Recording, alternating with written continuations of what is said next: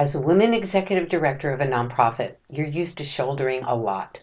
Your agency does important work, and you've been intentional about building an inclusive and supportive work culture, and you have many things to be proud of. And while you work overtime in meeting the needs of your clients and your staff and your board, family members and friends, what have you done lately to support yourself? How strong is your professional support network? Perhaps you've not taken the time to create and nurture a network of support. And many busy nonprofit EDs neglect this element of self-care, but they do so at their peril. Without a professional support network, you're at much greater risk of burnout and leaving the job that's provided you with so much joy. Let's unpack why you need a professional support network and how it can aid you as you tackle the difficult task of running a nonprofit. You can read this episode at relishyourrole.com/14. You're listening to Relish Your Role Podcast, a free resource for women nonprofit EDs created by me, Dr. Nancy Fournier. After many years of running a nonprofit and consulting, I realized effective leadership is directly tied to the health of the ED's various work relationships. And that's why this podcast will focus on how women nonprofit leaders can gain mastery to manage up, down, and across their agencies for maximum impact. It's time to find your authentic voice and lead with confidence. Don't forget to subscribe so you don't miss a thing.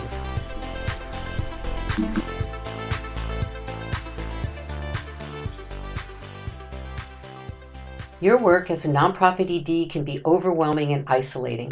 You have to solve so many issues, and you often second-guess yourself, making it difficult to lead with intention.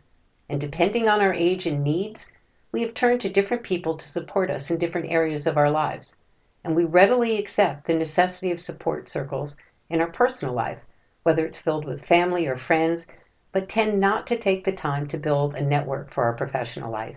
And somewhere along the line, we've come to view needing support in our professional role as evidence of a flaw or shortcoming.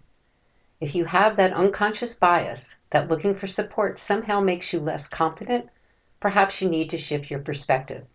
Think of a support network as a two-way street where you both give and receive encouragement and a useful exchange of ideas. There are 4 benefits of a professional support network. It'll provide you a sense of belonging. You'll have thought partnership. It'll improve your self-esteem, and you'll able to make authentic connections. There are many other reasons to develop a professional support network, but I think these 4 reasons should be primary motivators. Being a nonprofit executive director can be very isolating.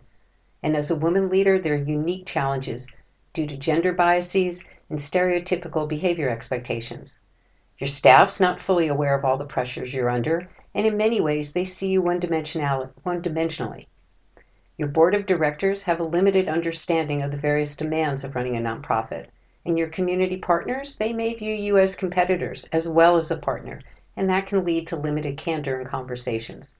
In all of these relationships, you often have to play a specific role to meet your constituents' expectations, and it is rare that you can bring your full self to those interactions.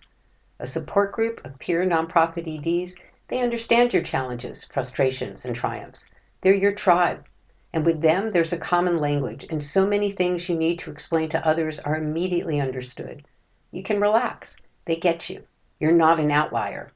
And having a group where you belong can relieve stress. And it also gives you some thought partnerships. The things you have to deal with are complicated. You can Google for answers, but nothing beats the learnings that occurs when you can talk to someone else who's familiar with your challenges. And this is why I personally think every nonprofit ED can benefit from working with a coach. But I also believe having a support network of your peers can also provide that crucial thought partnership. When you have a group you can bounce ideas off of, you find inspiration and exposure to new viewpoints. Rather than suffering from swirling thoughts, with a support system, you have people to talk with and help you figure out potential strategies. And equally important, you contribute your thoughts and ideas to someone else's dilemma, which is very affirming. And when you're able to talk to others who share your experiences, you may find that you're handling common stresses better than others. By sharing common experiences, you have a more realistic baseline of how your peers are handling difficult situations. And comparing issues and possible solutions, you'll inevitably find that you're not as clueless as you may sometimes feel. Have you ever had that experience of talking candidly with someone you admire? And the deeper the conversation, the more you come to realize that they're not perfect, and by comparison, you're not doing so poorly yourself. No doubt, you may find that there are things you've tackled extremely skillfully, and having others affirm your skills improves your own self-esteem. And in your role as an adult ED, you often have to assume a role. Many of my clients talk about the exhausting element of adopting a persona when presenting to decision makers or representing their agency's cause to community business leaders, and they struggle with finding the right tone, the right dress, the right gestures, which convey authoritative knowledge, yet approachability. And some women do this code switching effortlessly, but others pay an emotional cost. The website Girl Boss, it has a post on the emotional cost of gender code switching at work, which I highly recommend. A support system allows you to show up as you are. You can check the performative elements of your job at the door, and it's like taking off uncomfortable shoes at the end of the day. It feels so good to find others where you can just be yourself and be accepted. Having a support system increases your job longevity and allows you to tackle the tasks with energy and confidence. And the goal is to find things to make your job easier. So next week, we'll talk about how to create an effective support system. But in the meantime, do your own assessment of where you go for professional support and think through ways you can make that network a more consistent presence in your life. You can do this, and I am here to help. Thanks for listening today. I know the job you have is hard and appreciate the work you do every day.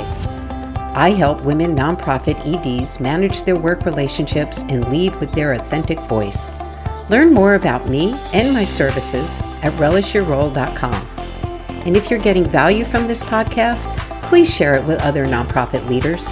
The more support we receive, the greater our impact. Till next time.